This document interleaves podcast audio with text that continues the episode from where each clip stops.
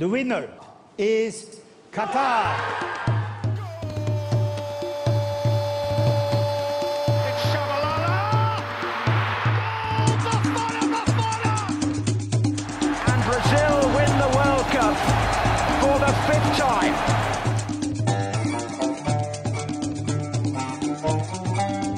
Welcome to Pinnacle's World Cup 2022 Insights Preview Podcast powered by Infogol. I am your host, Gareth Wheeler, and we're just about there. The World Cup in 2022 in Qatar, 64 games over the course of a month. I simply cannot wait. It's time for us to delve into the odds, kind of project on where we might see things headed over the course of this 32 team tournament. And we'll take a look at some of the nations that may be able to provide you, the listener and the viewer, some real value heading into this tournament. First up, EPL Insights regular. He's a Wizard of Oz, Jake Osgathorpe, joining us from Sporting Life. What's up, Jake? How are you? I'm good. I'm good. Are you? Great. We're shifting from no cha- uh, no Champions League or Premier League. Uh, we're really switching things up with the World Cup this time around, and I simply cannot wait. Uh, Andrew Beasley uh, from our UCL Betting Blueprint uh, podcast. He's worked across a slew of our World Cup content over at Betting Resources on the Pinnacle.com website. Have you slept, Andrew? Because it seems like you've been uh, masquerading around the world, letting our readers uh, know what's going on with each and every nation. Do you sleep at night? I managed to grab a couple of hours in between writing endless World Cup previews, you know, but um, the tournament's nearly here. I'll probably have a bit of time off once it actually starts. So, uh, yeah, it'll be good to get going and actually see if anything that I've sort of researched comes into play this time around. Brilliant. And finally, our South American soccer expert live from Qatar, Simon Edwards, to give us the inside track on the continent's four representatives. Welcome to the podcast, Simon. Thanks for doing this. No, thank you very much. Looking forward to getting into everything, and uh, yeah, looking forward to the conversation. So thanks for the invitation. You're on the ground in Qatar. Uh, set the scene for us. What are things like? Do you feel like a World Cup is upon us? Yeah, I, it's still it's still fairly quiet here. I think all of the fans should be arriving in the next couple of days. Um, there's you know you can see things coming together uh, over here. Uh, it's warm. It's it's very warm out of the sun. The sun is sorry. The sun is very bright. Out of the sun, you can feel a bit of a breeze, and obviously the stadiums, a lot of them are going to be air conditioned, which is interesting. Um, but it's definitely it's definitely warm, and I think in the daytime kickoffs, uh, heat will definitely play a, a factor in certain games. So, but yeah, definitely things are coming together over here. Well, the biggest thing for the journalists, the fans on the ground, travel should be straightforward. I mean, I was in South Africa, Brazil, Russia. That's flight after flight, long distance travel. Everything's basically all on a postage stamp in Qatar. So um, have your Uber ready and everything should uh, go forward absolutely straightforward. Uh, so on this podcast here, we're going to go through each and every one of the groups, let you know where there might be some value, and we'll walk through some of the different nations who, you know, are, are interesting and could be a true contender or a potential threat to go deep in this tournament. Uh, we'll get into some individual nation props as well, uh, go through some candidates who could come away with the World Cup Golden Boot, and then we'll get into our outright winners. So, why don't we just start things off? Well, in Group A, it's the host nation group Qatar, Ecuador, Senegal, and Netherlands. On paper, I don't think anywhere near the most powerful group. The host Qatar, I called one of their games a few weeks back. Uh, they played Canada. It didn't look anywhere near the level that's required to compete at a World Cup. Ecuador, 44th ranked team in the world. Simon, I'm sure you've seen them a lot. A, a, team that's kind of turned things around, but struggled a little bit in terms of form and especially scoring goals in 2022. Senegal, a team that had dark horse written all over it. Now with questions around Sadio Mane, I'm not sure where you guys think that Senegal may fall. And Louis Van Gaal's Netherlands, the eighth ranked team in the world, a, a team that uh, has largely been competitive over recent times, especially under Van Gaal, unbeaten under their new manager, 11 wins and four draws since he took over. But there are still some questions in the side for the three time World Cup runner up. Jake, we'll start with you. What do you make of this group? I mean, Qatar's a long shot to win the group at plus 1452, plus 546 for Ecuador to win the group, Senegal plus 551, Netherlands, no surprise, the favorite at minus 234. Um, yeah, it's hard to disagree with the market. Um, I think I'm a, I'm a big fan of the, the, Netherlands, a big believer in them. I don't think they'll go all the way and win it this time around. I think they've got a nice blend of uh, of youth and experience in that squad, but I do think that youth needs an extra tournament. Um, and yeah, I, I, think it's a toss up between Senegal and Ecuador, and I think the key really um, will be Sadio Mane's fitness and how many games of the group he will miss. Um, there's been reports today that he's going to he's definitely missing the first game, um, which is obviously against the Netherlands, so a game that maybe they might have expected to lose anyway, so it might not be too detrimental if he's back for game two. Um, but yeah, I, am interested to hear what Simon thinks because personally, I think Ecuador could be a bet at that price to uh, to qualify. You're getting plus 108. Um, yeah, from a South American perspective, are you, are you quite confident that Ecuador can get the better of Senegal? Yeah, I think. Look, I think. I think it's both Senegal and Ecuador. I think. I think Holland, yeah, fairly are the favourites in this group. But I think whoever qualifies out of Senegal and Ecuador have a decent chance of kind of doing something. You know, upsetting a couple of teams in the knockout rounds potentially. Uh, I really like Cisse as the Senegal manager. I think he does a really good job setting up his side. So uh, obviously, uh, Mane will be a massive loss for them. But I do think Senegal get the most of what they have um, to a large extent, which is positive. Uh, with Ecuador, for me, the question of Ecuador is: Do they have a goal scorer? Enner Valencia is kind of top goal scorer, doing well. You know, all-time top goal scorer for Ecuador, doing well in Turkey this year. Um, but for me, that's the the area of the field where they're kind of least exciting, because the thing about this Ecuador team is they're very young, they're very energetic, they're you know, I think people have misinterpreted the way they play. Obviously, look, last five or six games they haven't scored, so you know, take a lot of this with a pinch of salt. You know, that gives some immediate context to this what I'm saying. But in qualifying, they overwhelm teams, and and the only team to outplay Brazil for 45 minutes in World Cup qualifying was Ecuador, and they destroyed Colombia, they destroyed Uruguay. So when it clicks for Ecuador, they're incredible to watch. They've got a lot of pace out wide. Now, obviously, Byron Castillo, you may have seen, isn't isn't been picked in the Ecuador squad. He's the player who was involved in the, the issues with the registration. Ecuador basically decided not to take him because they were worried they might get dock points if they did. They weren't quite sure with the, the ruling. So he's going to be a miss at left back, uh, sorry, right back. But they've got lots of pace out wide. Plata is really good on the right wing. I think he could have a bit of a breakout tournament. Really tricky, direct, skillful winger. You got Estupiñán attacking from left back. Moises Caicedo, pretty much the best central midfielder in the Premier League. If you look at certain metrics, really, really impressive for Brighton. Um, Piero Hincapié in defence, I think again is has had a few shaky games in, in the Bundesliga, but is a very, very good young defender, ball playing defender. So there's lots of good parts. And collectively, what they do is they're very um, they press very collectively. They don't particularly high line, but when the when the ball's there, they're very energetic.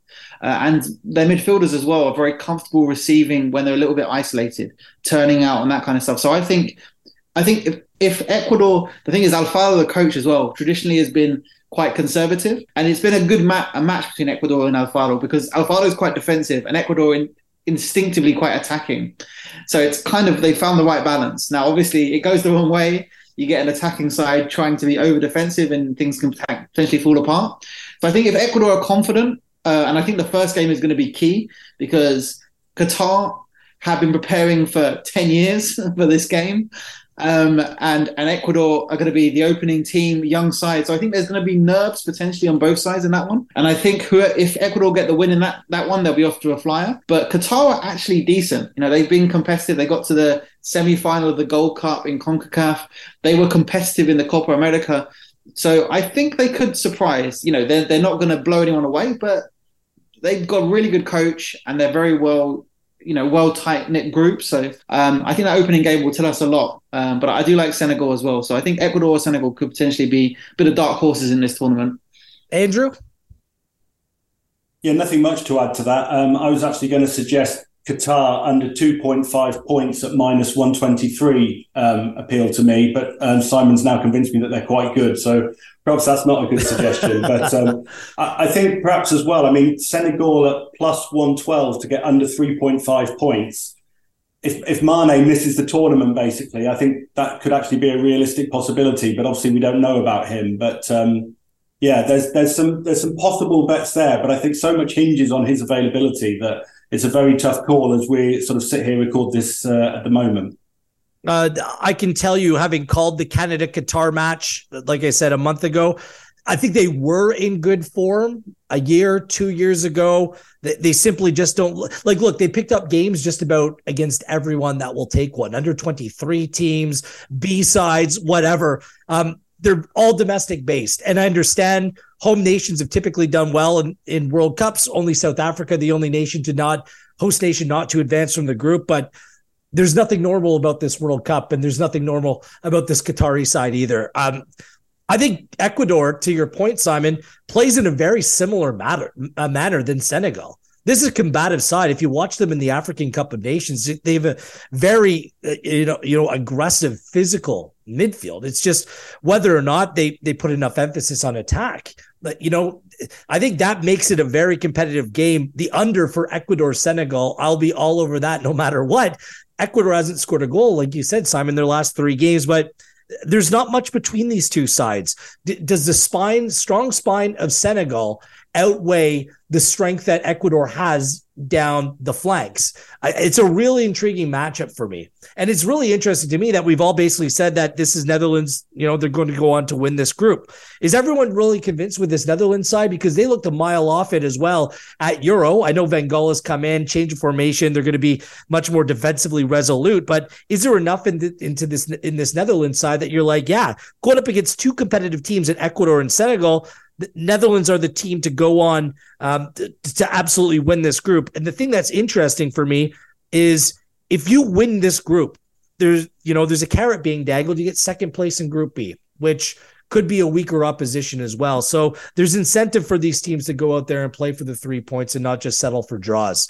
Um, that's kind of my overview on the group. I'm not sure if you have anything to add, Jake. No, I, just on the Netherlands point, I do think that they they're trending in a really positive direction under Van Gaal. Um, I think that playing against teams that maybe, I mean, Qatar we expect will probably sit deep and try and play on the counter against the Netherlands because they'll be the inferior opponent. Senegal generally like to keep things tight anyway. We saw that through AFCON.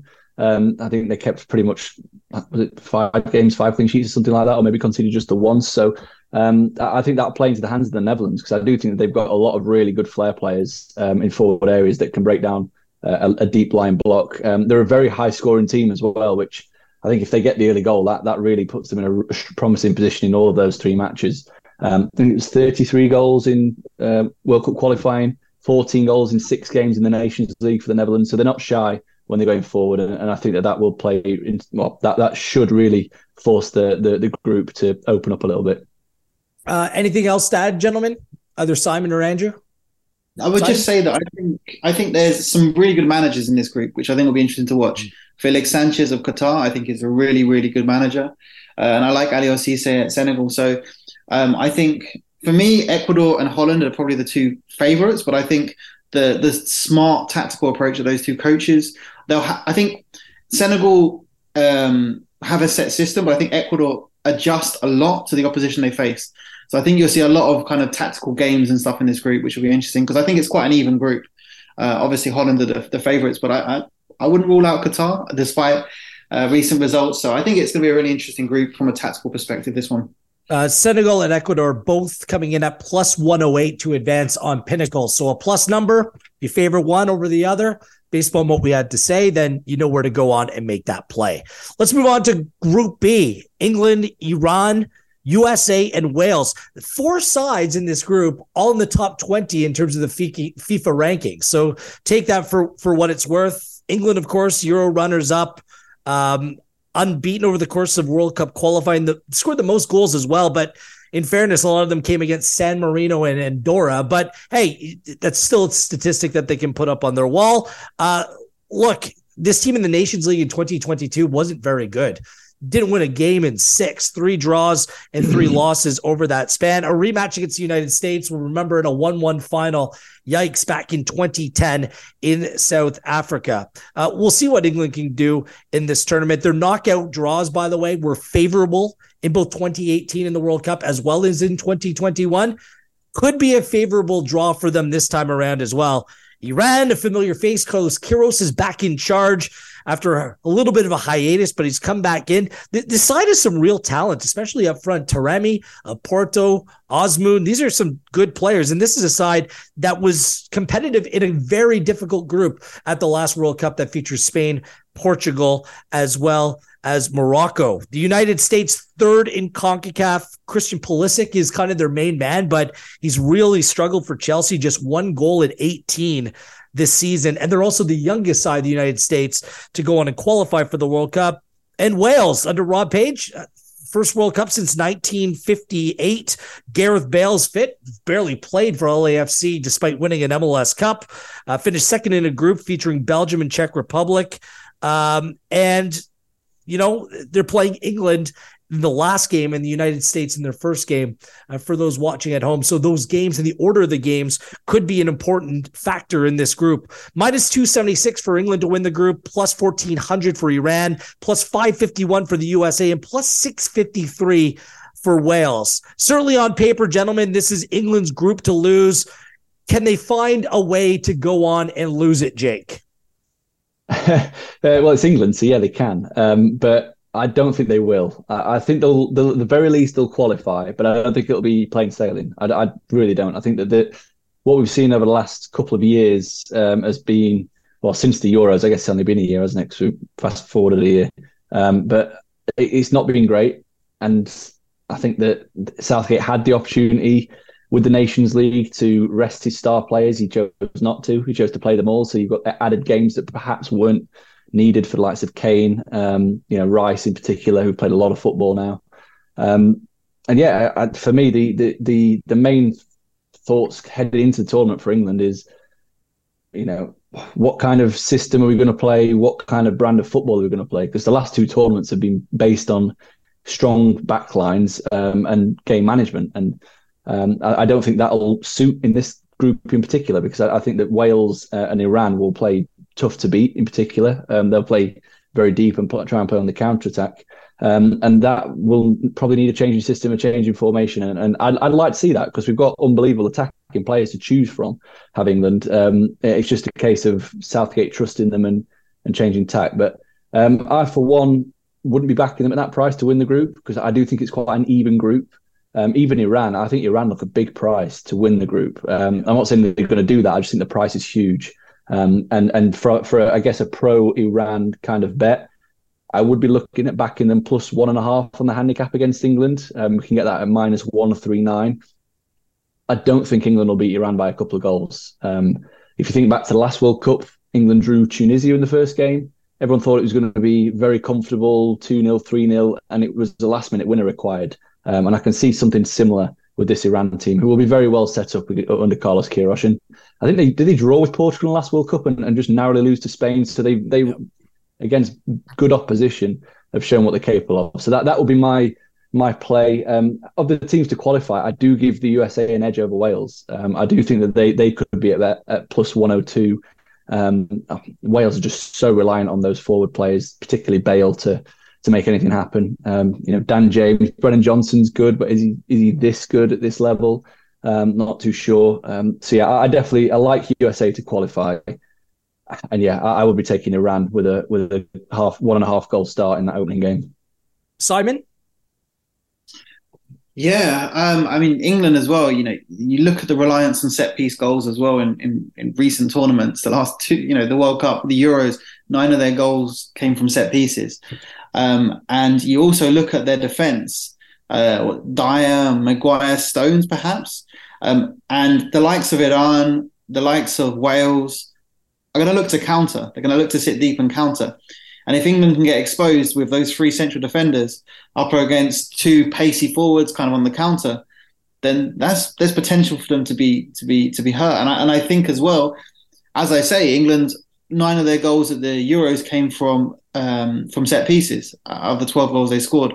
So if they don't score those set pieces and they're playing against very organized, very disciplined defenses, are they going to be able to break them down? Now, there's a lot of creative quality in that England side, of course, but they haven't really been showing it in recent months. And you know, if we, as I say, if we if we see the Euros as a high point, they still got almost all their goals from set pieces. And to go back to the 2018 World Cup, the same thing was was the case. You know, so um, I think for overall performances, and again, the results are hugely creditable. 2018, I thought England were very limited and they did very, very well with what they had.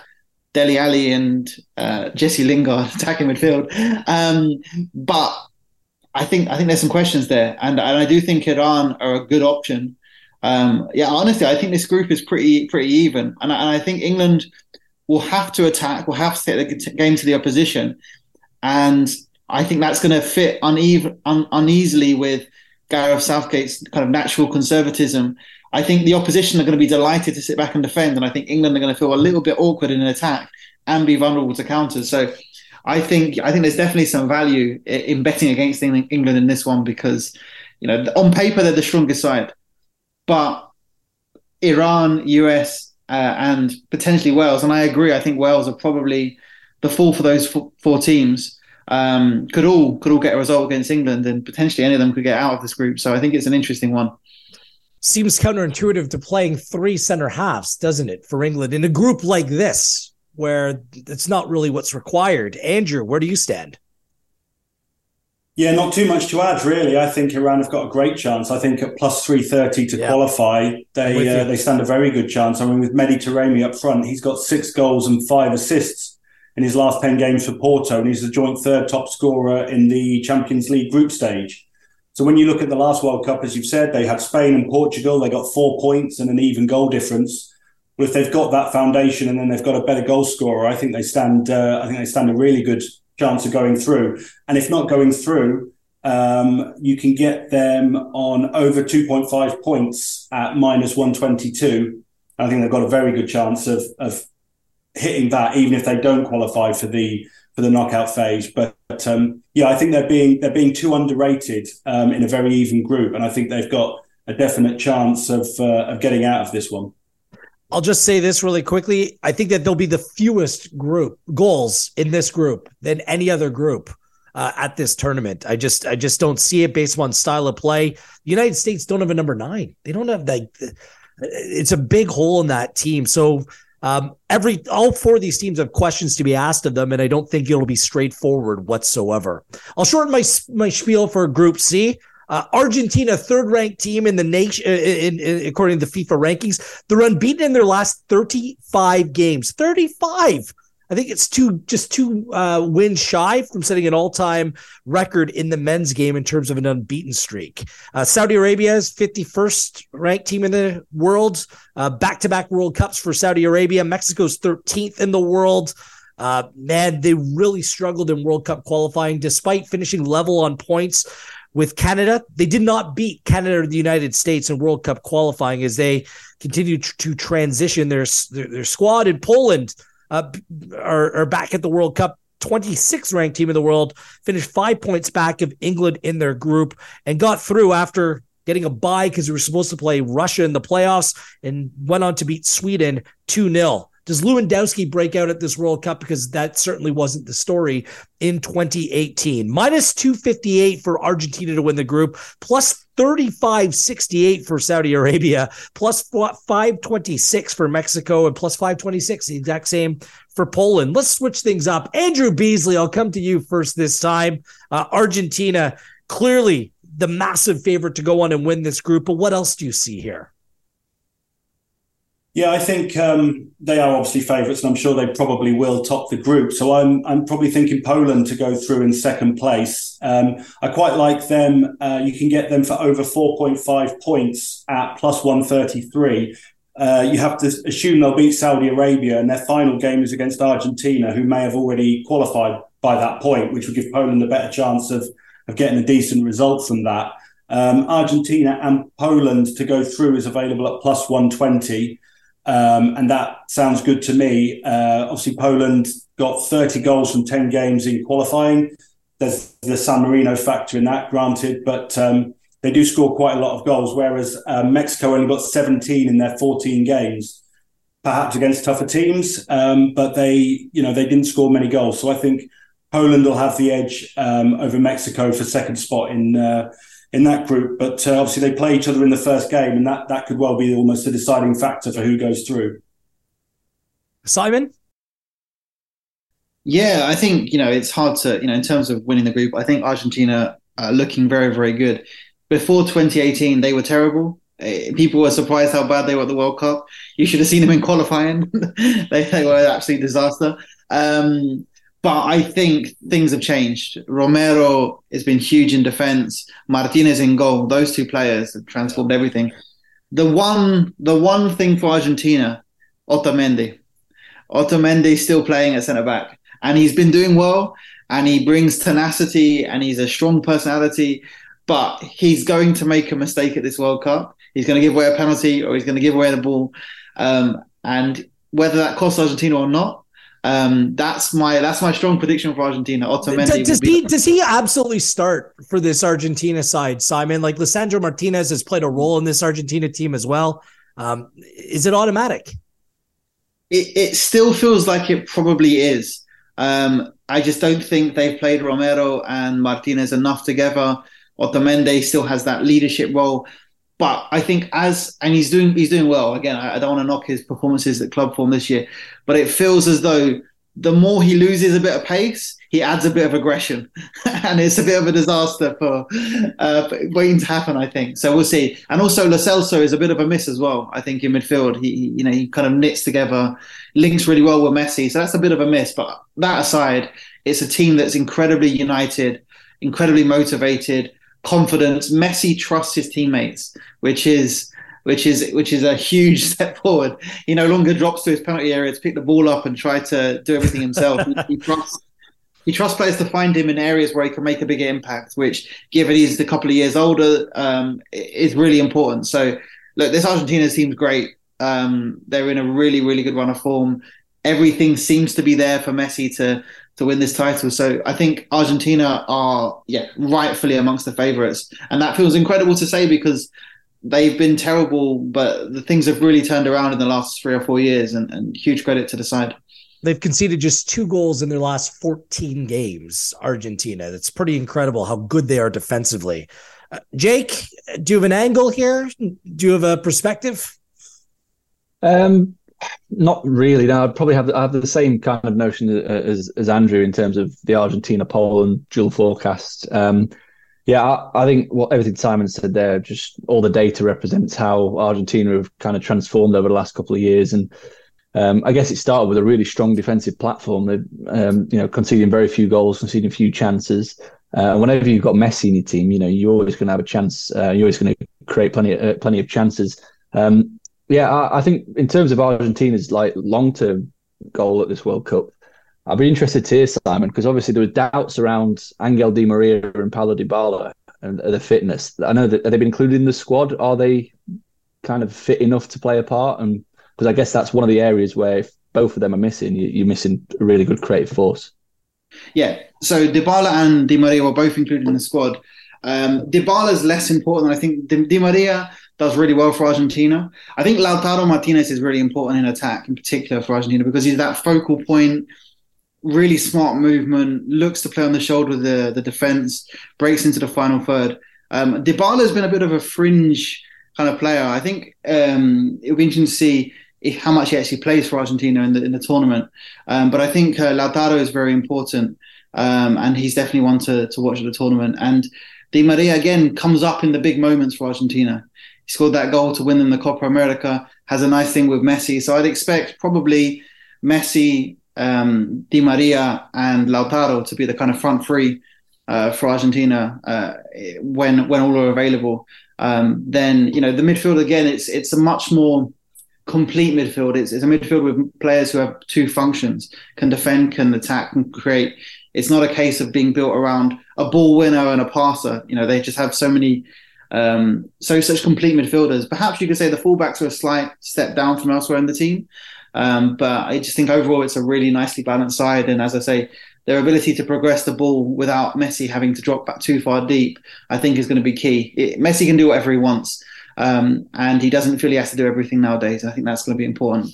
I feel like Argentina will come up again for outright selections. I'll say this about Mexico from CONCACAF. If you know anything about Mexico at the World Cup, they always get out of the group. It doesn't matter who's in their group. They've advanced to the group the last seven times, guys. Like it, then they get knocked out in the round of 16 every single year. This is the way it works. In Poland, I'm sorry, in these major competitions, their dog's breakfast. Like they were awful in 2018, finishing bottom of the group. And since 2021, the start of it, nine wins, seven draws, six losses. And look at the teams that they won. It's all the teams they should win. They don't come out and beat the teams that are actually competitive in recent times. I have some serious questions about Poland, Mexico minus 106. Perhaps I'm here in CONCACAF. I need to back them, and I will. Mexico to get out of the group at minus 106. Uh, moving on to Group D, the reigning champs, uh, France. Um, they're back uh, with a completely different midfield. Kanté, Matuidi, Pogba, who were so good last World Cup. All three of them not in this team. Very difficult to go on and repeat. But France, since 1998, two World Cup, uh, two World Cup wins and three finals. This team is loaded with Benzema back in the team. Missed out last World Cup. He'll have something to absolutely prove for the fourth ranked team in the world. Australia, 38th ranked team. They had 11 straight wins of World Cup qualifying. Then they came crashing back down to earth and just managedly uh, edged it to get into uh, the World Cup, courtesy the Intercontinental Playoff, 5 4 win in penalties over Peru. Denmark, another side with dark, dark horse written all over it. They beat France home and away in the Nations League. Now they get France in Group D. And Tunisia, 30th ranked team in the world, beat Mali on a weird own goal to go on to qualify. Didn't concede in seven uh, seven games straight. A very good defensive side for it being absolutely lit up. Five one loss to Brazil in a friendly a few months ago. France 205, Uh, Denmark to win the group at plus two twenty. Is that number tempting here? It seems like it's a two horse race in this group. Simon, what, what do you make of France and Denmark? I mean, do you really give Australia or Tunisia a shot in this group? Uh, Australia, I, I, would think not. Um, I, I, don't don't fancy Australia. Tunisia, I mean, they've had some decent results recently. That they're not a bad side. I think they could potentially pull a couple of upsets in this group. Um, but yeah, I think Denmark and France are, are favourites. Uh, I think it's. I think France. It would probably require a bit of a uh, an implosion, which the French historically have been capable of. Um, so we'll have to see on that front. Um, yeah, you know, Denmark I think is a good side. You know, it's a, it's a good balanced midfield. They've got some pace out wide. I, think they kind of lack a little bit a, a real out and out top number nine, but I think it's a it's a solid side. So I think Denmark will be steady in this group. Uh, France are potentially have incredible hires, but if it all goes wrong, then it could go quite quite wrong. So if France failed to get out of this group, it would definitely be the story of the the group stage. I struggle to see it, but I definitely think there could potentially be some drama at some point for France, which is potentially you know the big story in, in itself. But yeah, I think I think Denmark are a good side. I think Tunisia are, are actually decent. I don't really fancy Australia, um, and obviously I think France, if they fail to qualify, it will be all, all of their own fault. I would I would suggest. Jake, do you think Denmark can go on and win this group? I mean, they were in the same group for 2018 as well. These are two familiar sides with one another. Yeah, I absolutely think that they can win the group. Um, yeah, like like Simon said, France have got the ability to just get in their own way um, and make things more awkward than they should be. You know, we saw in the last international break Mbappe refusing to do photo shoots because of a brand and all that kind of stuff. And you know, there's there's definitely there's an undercurrent that, that things could go wrong at any moment. Um, and I think keeping harmony is probably the biggest job of uh, uh that Didier Deschamps got. Um, yeah, I, I, like Denmark. I really do. I think the the group is, I, in my opinion, it's going to come down to that that head to head game. Um, and and I personally have that down as a draw. I think the two teams will draw. I think it's match day two, um, which means that you know ultimately depends on how how heavily you beat the other two teams. Um, and and as Simon said, France have a really big, really high ceiling, um, but how often do we see them hit that ceiling and get or get close to it? Whereas Denmark are a team that are incredibly consistent and have been for years now. Um, so I said that they probably have a lower ceiling, but also a lower floor than France. Um, in which case, I, I, do think Denmark are worth a bet to, to top this group because, like, like I said, it's going to come down to games against Australia and Tunisia, in my opinion. Um, uh, and yeah, that that's a bet for me. And also, I think in the head-to-head, you can get Denmark plus 0.5 on the on the handicap at, at minus one one nine. That'll do for me. I don't think they'll lose the game against France. Um, you know, the recent head-to-head record in the Nations League was really good. Um, they obviously topped that that group and, and beat them twice. Uh, yeah, um, I, I, do think that Denmark could, could, be a really dangerous team at this World Cup. Sign me up for that as well, Jake. Both those plays. Andrew, do you want to make it uh, a trio backing Denmark here? Yeah, absolutely. I mean, I'd only be right. repeating what the other guys have said, but yeah, I think they've got a real good chance of of topping this group. I mean, if you like omens, obviously the, the defending champions have gone out in the group stage in the last three World Cups. It seems to be a thing that that happens, and I'm not sure that's going to happen to France. But then nobody would have thought that in the last three either. So um, you know, perhaps that's, there's something in that. The other thing I spotted: um, France and Denmark have played in six group stages over the years of the World Cup and Euros, and one of them has gone on to win the tournament five times. So you know. If you like an omen, every time France have won the World Cup or Euros and Denmark winning Euro 92, they played each other in the group stage. So uh, maybe get on Denmark to go all the way. Um, the only other one I'd add, really, at this point, I think Australia are under 1.5 points at plus 114. Yes. We've mentioned Tunisia. They only conceded two goals in eight qualifying games. So I don't think there's any guarantee that Australia will beat them. And you would expect them to um, lose to France and Denmark. So to get a plus uh, bet on them at under 1.5 points looks pretty decent to me. Yeah, I'll, I'll, say this Group D, there's a lot of intrigue here because whoever wins this group, the draw can open up nicely for them. So there's a carrot being dangled here for France and Denmark. Go on and win this group, then who knows how far you may be able to go in this tournament. Denmark lost to Croatian penalties last World Cup. England in the Euro semifinal. P- perhaps this is their time. Uh, group E, Spain, Costa Rica, Germany, Japan. Uh, Spain, Luis Enrique. He's he's taken to Twitch. He's going to let you out there know what he's thinking throughout this World Cup. I actually think that's that's pretty cool. But it's a side that's very young, very active, very energetic, and very Sergio Ramos less. Doesn't get into this side, and I'm not sure if that's a good thing or not. Costa Rica, I mean, it was a shooting gallery in CONCACAF qualifying. Keylor Navas stood on his head, and this team got it together. Six wins and a draw in their last seven World Cup qualifiers. Germany, the disappointment of the last World Cup, failing to get out of the group.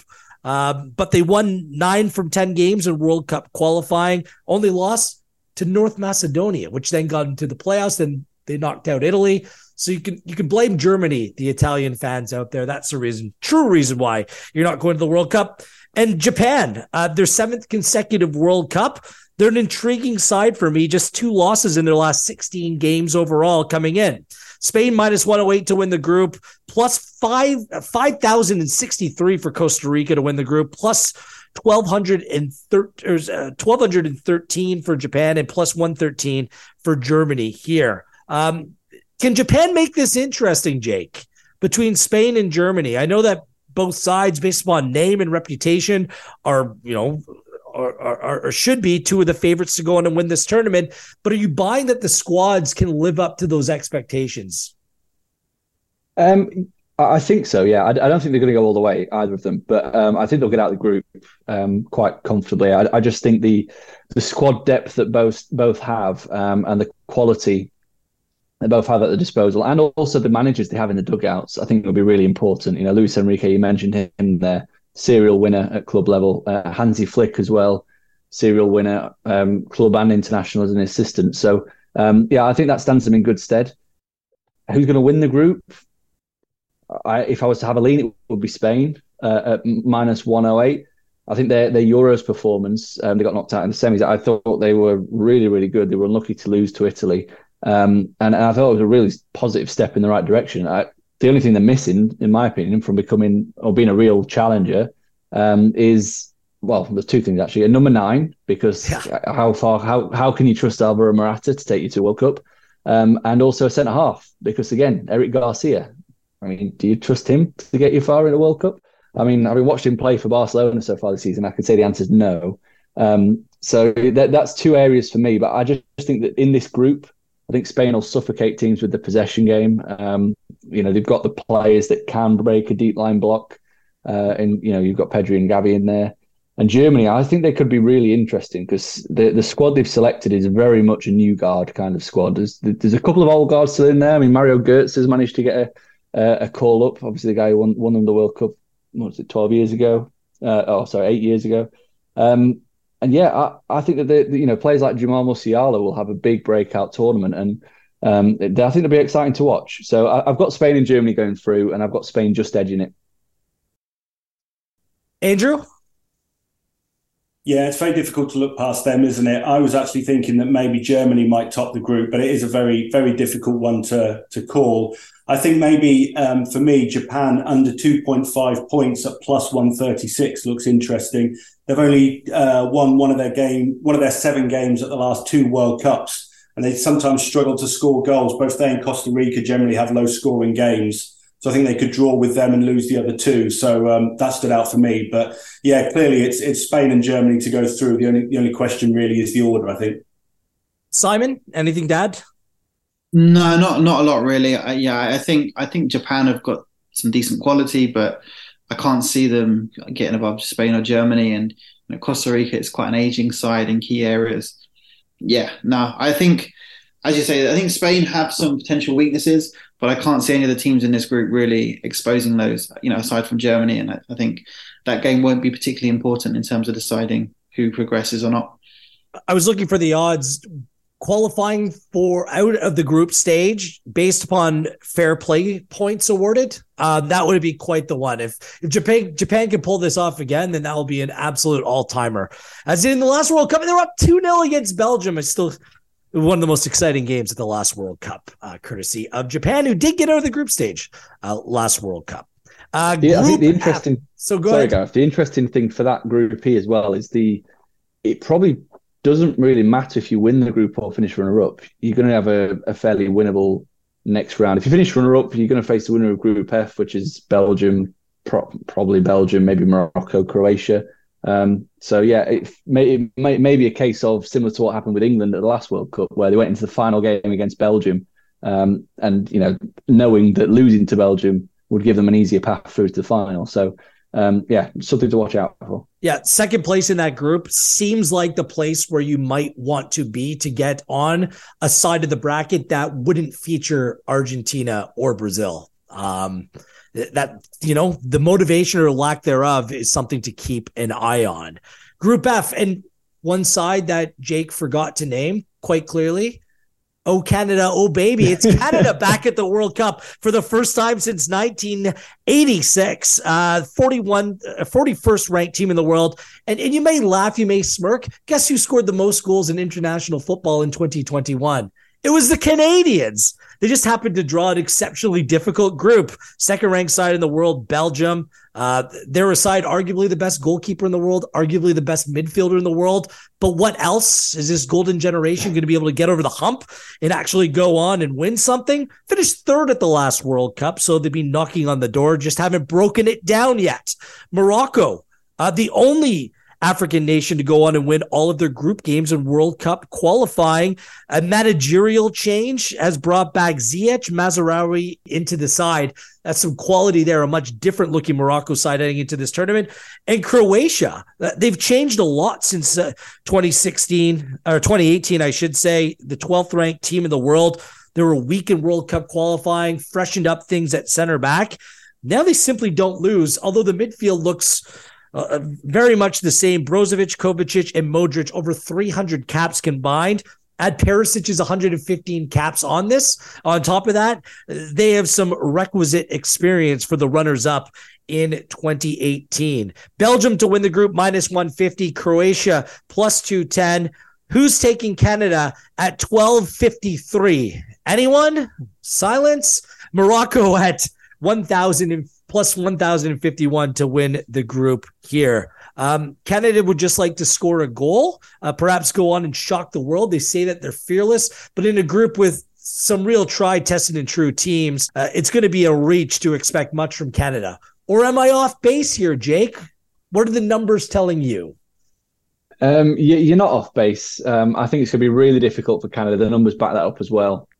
Um, yeah, I, I, personally am all over Belgium. I, I, know that there's a lot not to like about them, particularly defensively, where they've still got Alderweireld and and Vertonghen in there. I'm surprised Vermaelen isn't in there as well, um, just to keep the gang together.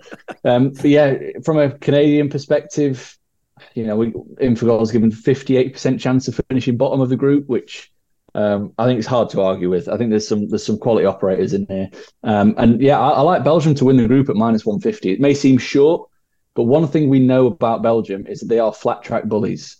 They tend to get beat by the better teams because you know they expose the weaknesses, but against the lesser likes, the you know Croatia, I think are very beatable, um, uh, and Canada in particular. I think Belgium will just prove a little bit too strong, um, and they take a lot of pleasure in beating bad teams, which is generally why they're still quite so high in the in the world rankings. So, um, yeah, I'd, I'd, quite like Belgium to win the group. I think Morocco could spring an upset. Um, I really do. I think Croatia are a vulnerable second favourite in that group. Um, Morocco really, really solid defensively. Um, as you mentioned, they've got some key players coming back in after um, a, a, dispute with the federation. yeah, I, I think they could be dangerous. I think they could be a real threat to Croatia. Um, and yeah, but for me, the, the best bet in this group for me is just Belgium to win the group. I, I just genuinely think they could play, you know, us four at the back and they'd still win this group. Uh, I'm not sure about that, but point made. Simon, do you agree? And how's your right foot? It's not bad, actually. It's not bad. Um, I don't know if I'm a, a centre back. We'll, we'll, see. We'll, we'll have a conversation. Get me on the phone. Let's see what, see what I reckon. Uh, yeah. So no, I think I think Belgium is a, is a strong option for that. I think it's actually quite an interesting group as well. You know, I I think Canada could have an impact. Morocco, as you say, with those players coming back in, look much much more dangerous in attack. Um, that's going to be a huge boost. Uh, I, am leaning towards Belgium and Croatia, but I think I think yeah, I think Morocco could potentially challenge in that one. It's going to be quite interesting. Um, but yeah, I think Belgium are a very solid side.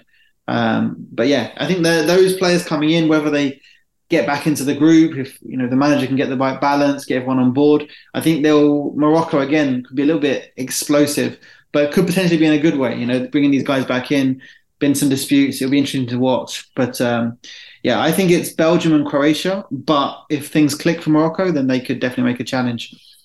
All right. So two to the three have dismissed Canada's chances. Andrew, you can bring some reputability to this pro uh, this, this, this podcast here. Put your stake in the ground. Make a claim. Canada to advance. I'm not sure I can go that far, Gareth. If I'm honest, um, but but I do like possibly Morocco to finish bottom at plus 150 because I saw they lost 3 0 to the USA earlier this year, and everyone knows that Canada are better than the USA, aren't they? That's true. That is true. so if they lost 3 0 to USA, they're bound to lose to Canada. But um, I, I, was actually going to make a case for Croatia to top the group at plus 210. Um, because they beat Denmark twice and took four points from France in the recent recent Nations League. So I think with that sort of form behind them, maybe they can um, they can actually top the group. And I say that as somebody with a Tintin poster on the wall behind me, but I'm going to go against Belgium and and say that uh, that Croatia could top this one. Yeah, Lukaku. The question around him hasn't play, played what three or four games this season. Hazard, like, look, Belgium, I'd be shocked if they didn't advance from this group, but I think there's some value with Croatia at plus 210. Look at how they've fared over the last year. They've, I think they've only lost one or two games. Like, they've been played some really good teams and they've been very competitive. Sutalo and uh, Gvardiol, uh, Gvardiol coming into play center back for this team is changed the way that they play, quite frankly. They're much more sound, no more Vida and Lovren there. And like, look, at are they the perfect side? No, but I think they might even be better than the side that reached the final in 2018. I, I really do about Croatia. Perhaps I'm believing too much hype. Very quickly before we move on, Canada to score against Belgium. It's on pinnacle.com. Minus 116 for yes, plus 105 for a no. Come on, guys. Can we get onto the yes train here? Canada's never scored a goal at a World Cup. Could in that opening match, Belgium's back line show a little bit of vulnerability? Yeah, yeah I think, I, so. I think so. Yeah, yeah. It wasn't Larin one of the top scorers in qualifying. I think so. Um, yeah, with Belgium's aging defence, I think they can score definitely. Uh, Eustáquio scored five goals for FC Porto. Davies, we'll, we'll see his fitness. Jonathan David I believe he's the third highest scorer in Ligue 1 right now at present time. So there's some attacking quality in this Canada side. It's defensively the where the questions will be asked. So we'll see how it all plays out no no matter what, it's going to be a big month for Canadian football, and we're so excited to be back on the world stage. Group G, Brazil, top ranked team in the world. This team has a bit of everything, don't they? The five time champs are the odds on favorite to win it all again. Serbia, the 21st ranked team in the world. They were in Brazil's group in 2018, lost to Brazil 2 0 in their final group match. Switzerland, they've been sneaky good as of late. They won their qualifying group, which featured Italy. Uh, they beat France in the Euros, lost to Spain in the quarterfinals on pens. This is their first fifth straight World Cup for the Swiss as well. And Cameroon, you, man, this could go very well or very bad flip a coin, I'm going to side with bad. They're the 43rd ranked team in the world. Um, there's an unpredictability to the group, which makes them an intriguing side. Uh, Brazil minus 286 to win the group, plus 609 for Serbia, plus 609 for Switzerland, and plus 2535 for Cameroon. Simon, we'll start with you. Brazil, are they rightfully the favorites to go on and win the World Cup this time around?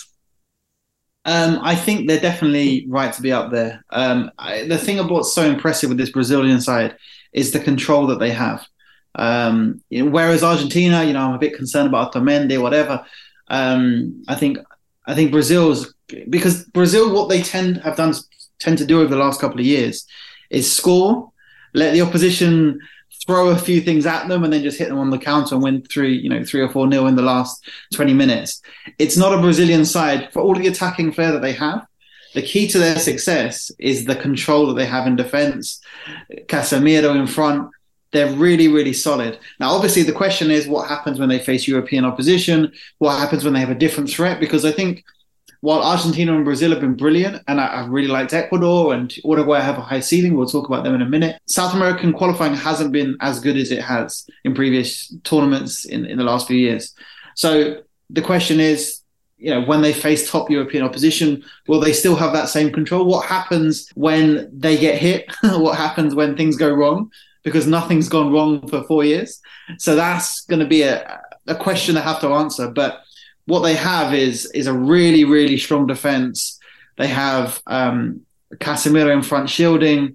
They have a lot of attacking flair, an incredible variety of creativity, speed, dribbling. You know, the the question is, what do they do in the centre forward position? Um, they've wanted to play as a, a set nine. Richarlison's done well in that position. Gabriel Jesus is in the squad, so there's potentially still a slight question there. Um, but um, yeah, this Brazil side is very, very impressive. You know, I, I like I like Switzerland, I like Serbia, but I, I do think um, Brazil will uh, exercise their control, will show their control that they have in this group, and will make it look easy. Although I don't think it is that easy. I do see Brazil getting out of this one quite comfortably, but I do like, for example, Serbia, um, Vlahovic, Mitrovic uh, Tadic, Milenkovic, Savic, all really, really good players. So I'm looking forward to seeing the Serbia side. And I think the Serbia team can impress, but I think they'll be stifled by this Brazil because that's what Brazil do. Uh, Serbia to advance from the group at plus 108 on Pinnacle, Switzerland plus 101. Xhaka and Freuler, like two holding midfielders, they're, they're both on great form and they've done really well for Switzerland. But like Simon said, Vlahovic and Mitrovic up top, like playing with two strikers and two informed strikers as well, is a dangerous proposition. Andrew, what, what do you make? I mean, I think we're all on the same page Brazil to win the group, but Serbia or Switzerland? D- does Cameroon come into the equation for you, Andrew? No, I don't think so. I think it's a shootout between the two um, European teams. I think I'm not sure which way to go on this one, but I was thinking Switzerland are a little bit like the European version of, of Mexico, a, a phrase nobody has ever uttered, probably. But but they're very good at grinding through the through the group stage before going out in the first knockout round. It's something they seem to they seem to excel at. And actually, when you look at the 2018 World Cup, Brazil, Switzerland, and Serbia were all in the same group uh, that time as well. And um, Switzerland beat Serbia with a 90th minute goal. It could be equally sort of close this time around as well. Um, so I think probably um, i would go for Switzerland with Brazil um, in the Group G dual forecast at plus 136. But it's very difficult to split them and, and Serbia, and I, I think Cameroon are going to be bottom of this one. Jake. Yeah, yeah, I, I tend to agree. I think Serbia have got the potential to be really exciting at this World Cup. I think, um, you know, Simon mentioned some of the players there. They they've got such good attacking threat um, all over the pitch. Really, you know, the wing backs are excellent as well and create plenty. So they, they could be really interesting to watch. Um, but yeah, I, it's hard to look past Brazil to win the group. I mean, their their defensive record in South American qualifying was unbelievable from an underlying data perspective. Um, we had them at, 0.44 expected goals against per game, which is just obscene to to basically just not concede any chances of note whatsoever um, on a per game basis is, is just remarkably impressive. And if they carry that kind of form into this tournament, then you know we can expect them to go really really far and, and make it look really easy as well. Um, yeah, I'm like Andrew. I'm, I'm, I'm out of the two European teams. I, think Cameroon are going to find this very difficult. Watching them in Afcon, they were wide open defensively, but you know they played and um, won quite a few high scoring games. I think if the games go the same way in this group, they'll get picked off because I think there's better opponents. Um, I'm siding with Switzerland to, to to best Serbia. I think that that experience that they've got um, could count for quite a lot when it gets to the you know the nail biting end of the group stage. Um, Serbia. They, they arguably have a better better team on paper, but I think Switzerland are probably just a slightly better unit. They're are really trending in a positive direction. And um, you know, we, we, saw the success they had at the Euros in terms of knocking France out when it looked like all was lost. They somehow managed to score a couple of goals and and, and progress. Um, so yeah, I definitely will be siding with Switzerland, and I think Brazil, Switzerland, um, dual forecast is is the play for me. Uh, just quickly, Cameroon lost to Uzbekistan, lost to South Korea, draw Jamaica. That's not the way you want to go into a World Cup. And the last game of the group is Switzerland, Serbia. So we'll see. Circle that one. Should be very watchable. Uh, on to the final group in Group H. Portugal, a ninth ranked team in the world, finished second in their group to Serbia, had to beat Turkey. Then North Macedonia avoided the playing Italy. Um, look, second place in this group gets Brazil. You want to go on and potentially win this group. Second place, uh, it's no bueno. Uruguay is also in this group, and they're looking to be a really strong side under Diego Alonso, seven one and one in their last nine. Uh, lost four, four straight in qualifying. Alonso comes in, and then they win four straight as well. Valverde, Nunez, plenty of young players that you really like in this Uruguay side. South Korea, 28th ranked team in the world. Remember, last World Cup, no one rated them, just beat Germany. Ho hum in that group stage. Didn't advance because they lost to Sweden and Mexico, but they did pull a shock then. And Ghana, the 61st ranked team in the world, finished bottom of their group in the African Cup of Nations. Uh, but the side, adding Lamptey and Iñaki Williams into the team, they've added some more talent than they had during the African Cup of Nations as well. They're the last African side to reach the quarterfinals, happened in 2010. What happened that year? Luis Suarez penalty shootout is revenge or retribution in the cards in this group. Uh, Portugal minus 141 to win, plus 1102 for Ghana. Uruguay at plus 191, plus 1203 for South Korea. We'll start with you, Simon, because this Uruguay side, um, it, it jumps off the page for me. They're balanced, maybe a little bit older at center back and some injuries have added some doubt. But from an attacking and midfield perspective, there's plenty of quality in this Uruguay side. Yeah, it's a it's a basically it's an Uruguay side that in the last five or five five or six years has kind of grown a midfield. Um, they used to be uh, Godin and Jimenez at the back, Suarez and Cavani up top. Um, but they've really developed in terms of midfield quality. And now you look at this side and say the midfield is probably the strongest area of the field with the likes of Bentancur, De Arrascaeta, Valverde in there. They've got a lot of different options. De La Cruz is a good player. Ugarte at Sporting is a good young midfielder. They've got a really, really strong midfield now as well. Um, and that's been the challenge to kind of evolve the side, keep that defensive strength and, and develop things. A question as well will be whether Godin plays. Obviously, historically a very important player for Uruguay, but is getting older. Um, I think probably Jimenez and Araujo would be would be the stronger pairing, but Godin has that that that experience, that captaincy, which will be interesting whether they whether they go with that or not. perhaps a little bit light at fullback, but as I say, the midfield has a lot of variety, a lot of quality, and then again an attack. And again, we've seen with this Uruguay side a lot of ch- changes in the tactical approach. The biggest question for me with Uruguay is, are they ready? Because they've brought a new manager kind of towards the end of qualifying uh, after years and years of a very similar approach, and now they're trying to change the side, trying to have more possession, trying to have more control, trying to press. There's a lot more focus on pressing high, and that's a, a big shift. And they've changed the side a lot. And obviously, when that works, you go, "Oh, great! There's tactical flexibility, there's depth in, in quality." But when it doesn't, you say the manager doesn't know what he's doing. He keeps changing the team, you know. So again, like Darwin Nunez, obviously this could be a breakout tournament for him, but he hasn't quite yet established himself as the main man for Uruguay. Um, so there's with Uruguay lots and lots of questions. If it works, they could go semi-final. If it doesn't, they could get knocked out in the group. Although I don't think it is the most challenging of groups. Um, obviously, Portugal again another side where the ceiling is high, but there's potential for catastrophe. I think in that group. I don't know what other people think, but for me, it's a really, really talented Uruguay side that's moving in the right direction quickly. But whether they get there in time for the tournament is still a big question. And I think momentum will be key. If things click, then it could go really well.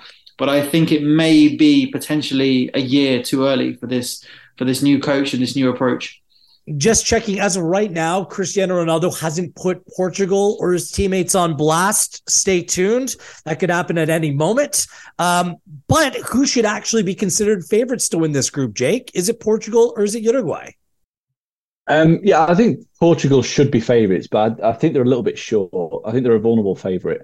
Um, the reason I say that is because they're they're in some really strange middle, like middle of the road. The, the, they seem a little bit lost. They've got a manager whose approach is very defensive. It's, it's, it's, perfect for this kind of knockout football. But they've got a young team that wants to play much more expansive. They want to play high press. They want to, you know, dominate possession. They want to play very attack-minded football. And you know, not even just in forward areas. You think about the fullbacks as well, like Guerreiro and Cancelo.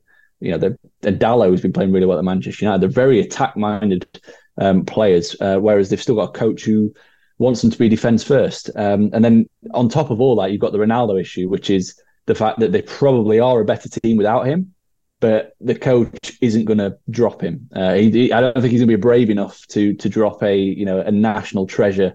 Um, the way that Erik Ten Hag has, has, seemingly just pushed Ronaldo to the curb at Manchester United, um, I think that could be to the detriment. I do think, um, you know, I do think that this Portugal team is better without Ronaldo, but by the same token, who comes in and plays down the middle? You know, Diogo Jota would be the obvious candidate. He's out injured. He can't play there. Um, so it may be a case that while this is probably Ronaldo's last hurrah, he's best their best option to play down the middle. Um, I, I, do think that they they are a vulnerable favourite in this group. I do rate Uruguay very highly. I think they could have a really good tournament. Um, I take everything Simon said in terms of the you know the, the potential for it to, to all go wrong. That, that it could be a year too early. Uh, but all the underlying metrics have been really positive since Diego Alonso took over. Um, and they only had four games in World Cup qualifying. But if we do a strength of schedule adjusted rating for, for those four matches, they actually come out as a second best team across that that small small game um, uh, stretch the, the, the entire South American qualifying. Um, ahead of Argentina. Now, I'm not saying that they're a better team than Argentina because obviously it's a small sample there, but that kind of shows you that the, the positive turnaround. I think the, the before the, the managerial change was um, was made, they actually ranked as I think it was the, the seventh or eighth best um, team in South American qualifying based on the underlying metrics. So um, yeah, there's a lot to like about Uruguay. I really like the the, the young crop of players. I like the spine. Um, and yeah, I made them a bet to win the group at plus 191. I think they should be a little bit shorter, um, partly because I think Portugal are too short, but also I think because South Korea and Ghana, um, uh, you know, should be bigger really to win this group. Because I think there's a bit of a gulf between the, the those two and, and the other two if Cristiano Ronaldo scores, he'll be the first player to score in five World Cups. Does he do it, Andrew? And what does it, that mean for Portugal in this group? He might do because, um, as we've said, Ghana and, and, South Korea aren't that strong. So there, there's every chance that he might. But um, I can't really add too much to, to the other guys. Um, Uruguay to top the group was going to be my suggestion as well. I think Portugal, uh, as Jake said, sort of something of a risky favourite there I think Uruguay will um, will probably top this group, and I like the look of um, Ghana under 2.5 points at plus 102 um, because they had a bad Cup of Nations, as you mentioned. They lost 4 1 to Japan in June, and I'm just not sure they can compete with the uh, with the other teams in this group. But um, yeah, it looks like we're all on the sort of Uruguay train possibly to uh, to top this one. Well, I might be the exception. I think that look, Fernando San- Santos is not sexy football. It's not progressive, but they find a way to get the job done. Diogo Costa, like this goalkeeper, is very, very good. Could be the difference. Uruguay doesn't really have an established number one goalkeeper in their team. I think that is a question mark for that side. And remember, Portugal lost to Uruguay 2 1 uh, at the last World Cup in the knockout phase. So uh, maybe a little bit of retribution there as well. I was just going to say, like, Portugal generally haven't had been very good in group stages recently. Um, they won when they won the Euros. I think they drew the three group games. Um, they didn't win a single match and got through as the third place team. And, and at the last World Cup, I think they finished second behind Spain. So um, yeah, that that maybe they, they could qualify. And like I said, the, the football that Santos likes to play is very it, it matches the knockout kind of style very well. Um, but unfortunately, in, the group stage, it's not knockout. You know, they they have to go and try and win matches, and I think that could be maybe to their detriment in this group. They maybe draw two and win one, um, and slip up against uh, um, you know South Korea or Ghana. Um, but yeah, I, I do think Uruguay are, are the bet. I, I, think there's too many question marks for me around this this Portugal team, and to, for them to be that short in the market. Simon, before we move on, I have to ask you: second place in this group looks to get Brazil. Who would Brazil prefer to play? Would it be Portugal or would it be Uruguay? Um, well, look, Uruguay are always tough, but Brazil know Uruguay, right? So it's, I think Brazil would probably prefer to play Uruguay, just because um, it's the unknown with Portugal, and it's a European side. Brazil, Brazil know they're better. Now we'll see because Uruguay again in a in a one-off game with the the the thing as well with Uruguay. Just we won is they have these old guys who are hanging around, and they have these young guys. And in many sides that would be a problem, but this is Uruguay. Like the the the team, the the, the spirit in this the camp, the unity, the putting the national team first is stronger in Uruguay than any other part of the world. So Uruguay are going to be tough and they're going to get the most of what they have, you know, I think, as a group. But yeah, I think Brazil would pr- probably prefer to play Uruguay just because they know what they're going to get. And they've beaten them and they finished comfortably above in, in South America. So that's probably what I think they prefer. The stakes incredibly high in Group H. Let's turn our focus to the World Cup Golden Boot. Um, you know, this tournament, the longer you play, the better that your chances are to go on and win the Golden Boot. Your top five favorites: Kane, Mbappe, Neymar, Messi, and Benzema. J- Jake, we'll start with you. Is there a name that makes sense to you that provides some value in terms of the Golden Boot market? Yeah, it's none of the ones that you listed there. Um, I think that they're all a little bit too short. Um, I've gone a little bit bigger. I think Memphis Depay at Holland plus two uh, two thousand two hundred sixty five. I think you'll get a run for your money because they've got, in my opinion, a, a very kind group um, in Group A that, in which they could rack up the goals. Um, as I mentioned, they're a very high scoring team in general. Um, they scored eight goals in their three Euro 2021 games, um, which was the highest, as the most in the uh, in the group stage. He scored 14 in six Nations League games and prior to that 33 and 10 World Cup qualifying games. So they are a very high scoring attack minded team. Depay, he is the number nine. He will be on penalties, which I think is always important when you're looking for a, a golden boot winner. Um, and, you know, that how many times in recent World Cups have we seen that the the winner of the Golden Boots actually scored the majority of the goals in the group stage? I mean, Harry Kane, I think he scored five in the group stage last time around, and uh, one came off his heel, uh, if I remember rightly. So, um, yep, yeah, that's I, true. I think having a kind group stage is for me the most important um, thing when I look for a Golden Boot winner, just purely because when you get to the knockout rounds, things tend to get more tight, more cagey, um, and fewer goals. So um, if you can rack up early in the group stages, then I think that's beneficial. So Depay was one for me. The only downside is he's not played a lot of football at Barcelona this season. Now that could be a double-edged sword. It could be it means that he's super fit um, and that he's raring to go, or it could mean that he, you know he's lacking match practice. But um, I'll, I'll, I'll take the positive. Andrew, is there another name that you're looking you're you're taking a good hard look at? Um, I'll be honest, it feels like Jake has been looking over my shoulder and reading my notes on this one because I've got pretty much exactly what he just said. Um, he's right about Kane. Kane didn't score past the round of 16 um, in 2018 and still won the Golden Boot. Five of his six goals were in the group stage.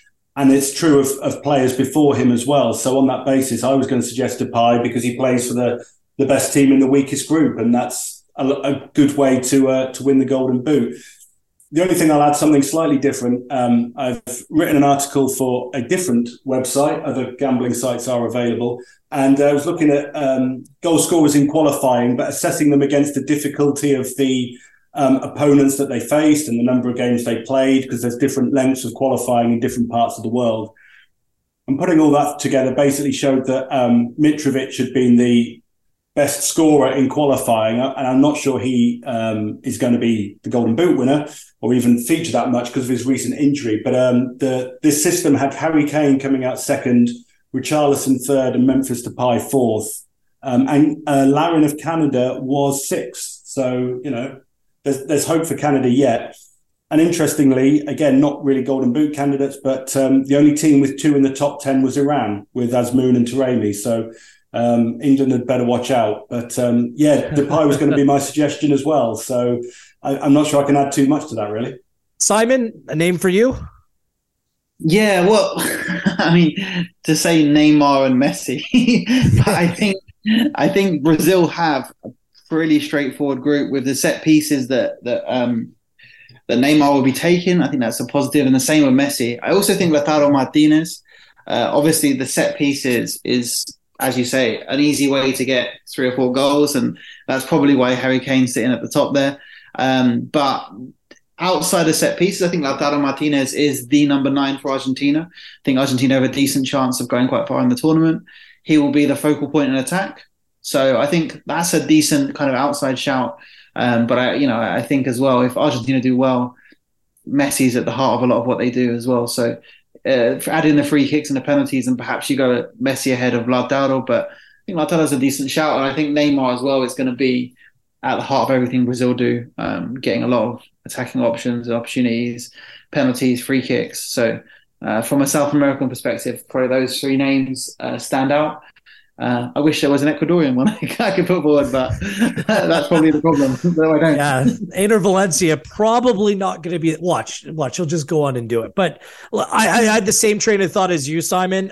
I thought about Lautaro Martinez. Like, wait a second, Lionel Messi's playing for Argentina. He's going to take pens. He's going to take set pieces. He's just scored nine goals in his last three games. I know they played Estonia, Jamaica, Honduras, but I mean, wouldn't that be fitting? Lionel Messi at the World Cup, absolutely delighted on fire. He plays Saudi Arabia. You could score three or four in that game alone, to be honest with you. Poland, Mexico, suspect defensively. I, I think that it sets up for Lionel Messi to go out with a bang. That would be my play in the Golden Boot market. Um, let's go through one by one. Each of you can have your final say a potential outright winner in any other plays, whether it be qualifying for the quarterfinals, qualifying for the semifinals, all are available on pinnacle.com. So, Jake, we'll start with you, batting leadoff. Your outright winner, as well as potential other plays that you'd like to make. Um, my winner, it, little bit. I'm gonna, you know, I'm gonna break the rules straight away here. Um, my winner is Argentina but I think the price uh, is too short now. It was it was big enough a couple of weeks ago when I wrote my outright preview.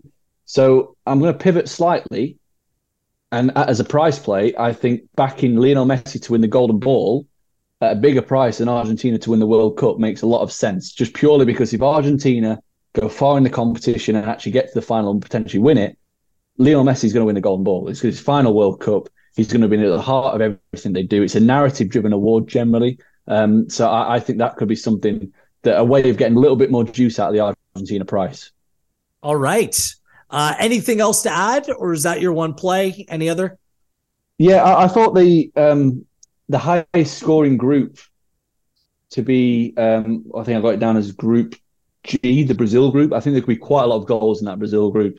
I know Brazil are generally quite defensive, um, defensively sound, but I think the other teams could score quite a lot of goals against each other. I don't think Serbia are going to sit back and um, and defend too much. Um, I also thought the winning continent, South America, um, being the second favourite, I, I, I thought that's quite wrong personally. I, I think Brazil and Argentina are, are the, probably the two best teams in the competition.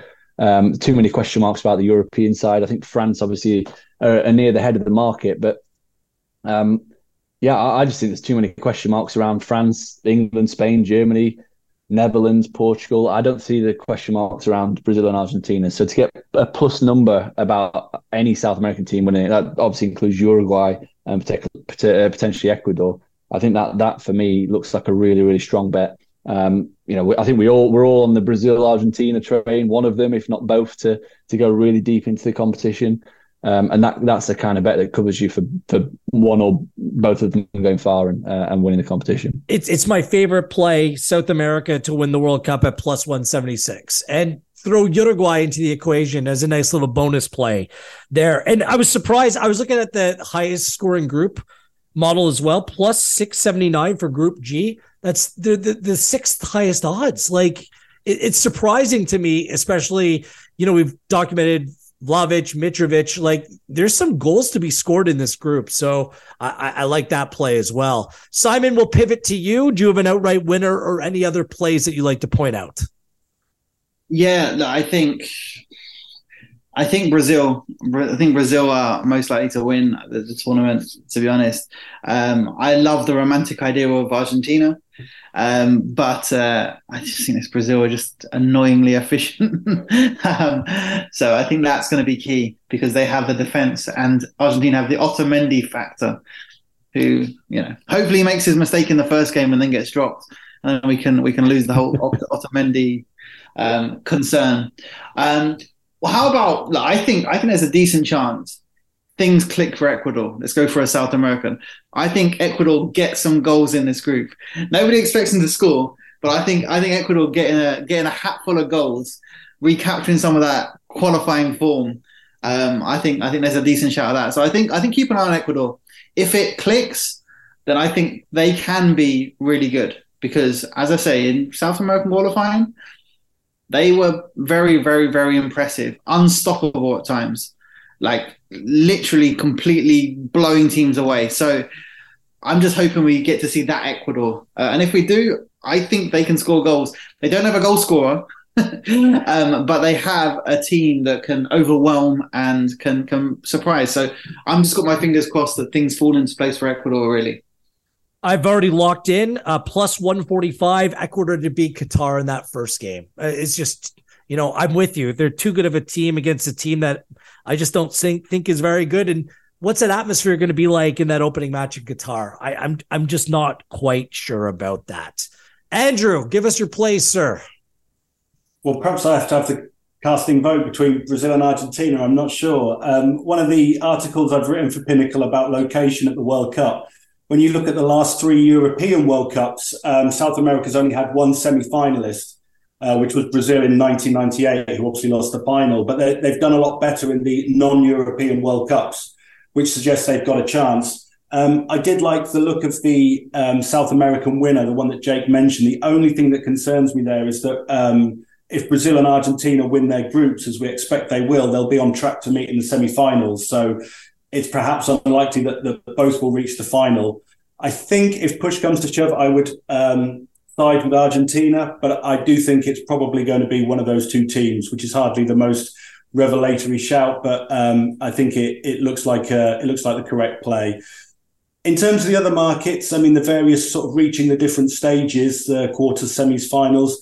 I think um, Netherlands are possibly underrated in some of those. I mean, they're somewhere around 5-12 to reach the final. And when you think they've got a pretty easy run to get to the quarter final, they don't need to do too much from there to, to reach a final. And, and as we know, they've been there um, three times in the past, only one in sort of relatively recent history. But I think 5-12, I think it was for Netherlands to reach the final looks looks a decent price. Um, but uh, even if they get there, I think they may fall short against one of the South Americans. Yep. Uh, I guess I get the final word. Just a couple teams based upon the way the draw looks. There's a real advantage if you win Group B, potentially England. Group D, France or Denmark. Group F, Belgium, Croatia. Group H, Portugal, Uruguay. One of those sides that I just listed can go on and be representing that side of the draw in the World Cup final. Um, I think there's some value with Portugal or Uruguay and Denmark. I'm looking at all those teams, and if there's one team that has a little bit of value to to go deep in this tournament, it's the Netherlands as well. I'm I'm, I'm with you on that, Andrew. The the easiest group, and we'll see what that means if they can get out of that group, playing second place in Group B. Uh, perhaps they can continue this winning streak under Louis Van Gaal. So those are the kind of the teams I'm looking at. But in terms of overall play, um, just that futures bet South American side to go in and win the World Cup, I think it's a good one at plus 176. Uh, this has been great, guys. Lengthy, but I think we covered all the bases. Uh, Simon, uh, have fun in Qatar. Enjoy covering the tournament. Thank you for your insights here today. No, you're very welcome. Thank you for the invitation. Jake, uh, it's great to see that we have some alignment, spelling, you know, building off of the relationship we formed on EPL Insights. Well done. Yeah, uh, we've aligned on some things, but I, I you know, not Canada. I, I, think you, you know, maybe you being patriotic in the way in which you think this this is going to go. But um, you know, I hope for your sakes they actually have a good tournament. Uh, they're going to shock the world. It's like Alice Senegal in 2002. And Andrew, I, I checked your internet connection because perhaps Jake's, you know, uh, sleuthing his way in onto your computer and stealing your notes. You need to be able to fix that. Yeah, well, let's just see how Memphis Depay gets on, and um, if he does get the golden boot, I'm going to take the credit or, per, or, or perhaps you just be looking at all the betting resources that are available on pinnacle.com. Andrew's played a big part in that. Make sure you go to pinnacle.com for all your World Cup betting resources. Follow Pinnacle on Twitter at Pinnacle, at Pinnacle Sports on Facebook and YouTube as well. For the entirety of the tournament, uh, we're bringing you plenty of World Cup content throughout. Uh, Andrew and Simon, uh, you're busy as well. Simon, where can our listeners find your fine work during this World Cup? Yeah, so on Twitter at Simon Edwards SAF.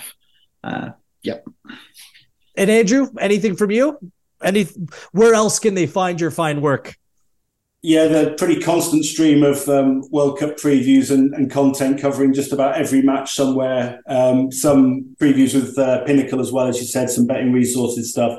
So uh, yeah, I'm on Twitter at base tune to red or just search Andrew Beasley and uh, I should come up on there. And yeah, I share links to everything I write, so it'll it'll be easy to find on there.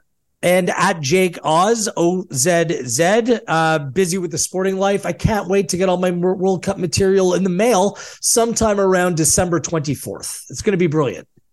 yeah, just after the tournament finishes, it's probably going to it's going to land. Um, yeah, yeah, you know, we've got a great wall chart that people can download. Um, you can fill in all sorts of stuff, including the XG. Um, we've got the World Cup guide as well, which you can check out on Sporting Life, which has got really interesting information about every single team and a couple of bets in there as well. So visit all. Uh, you can find all that on sportinglife.com. Um, and yeah, I- will send you one, Gareth. You, I'll sort you out. Don't worry, mate. Brilliant. Uh, this should be great. It's been a marathon of a podcast, but the marathon of the World Cup is about to begin. 32 teams. We'll see who comes out on top in about a month's time. This has been Pinnacle's World Cup 2022 Insights Preview podcast powered by Infogol. Enjoy the World Cup, everyone.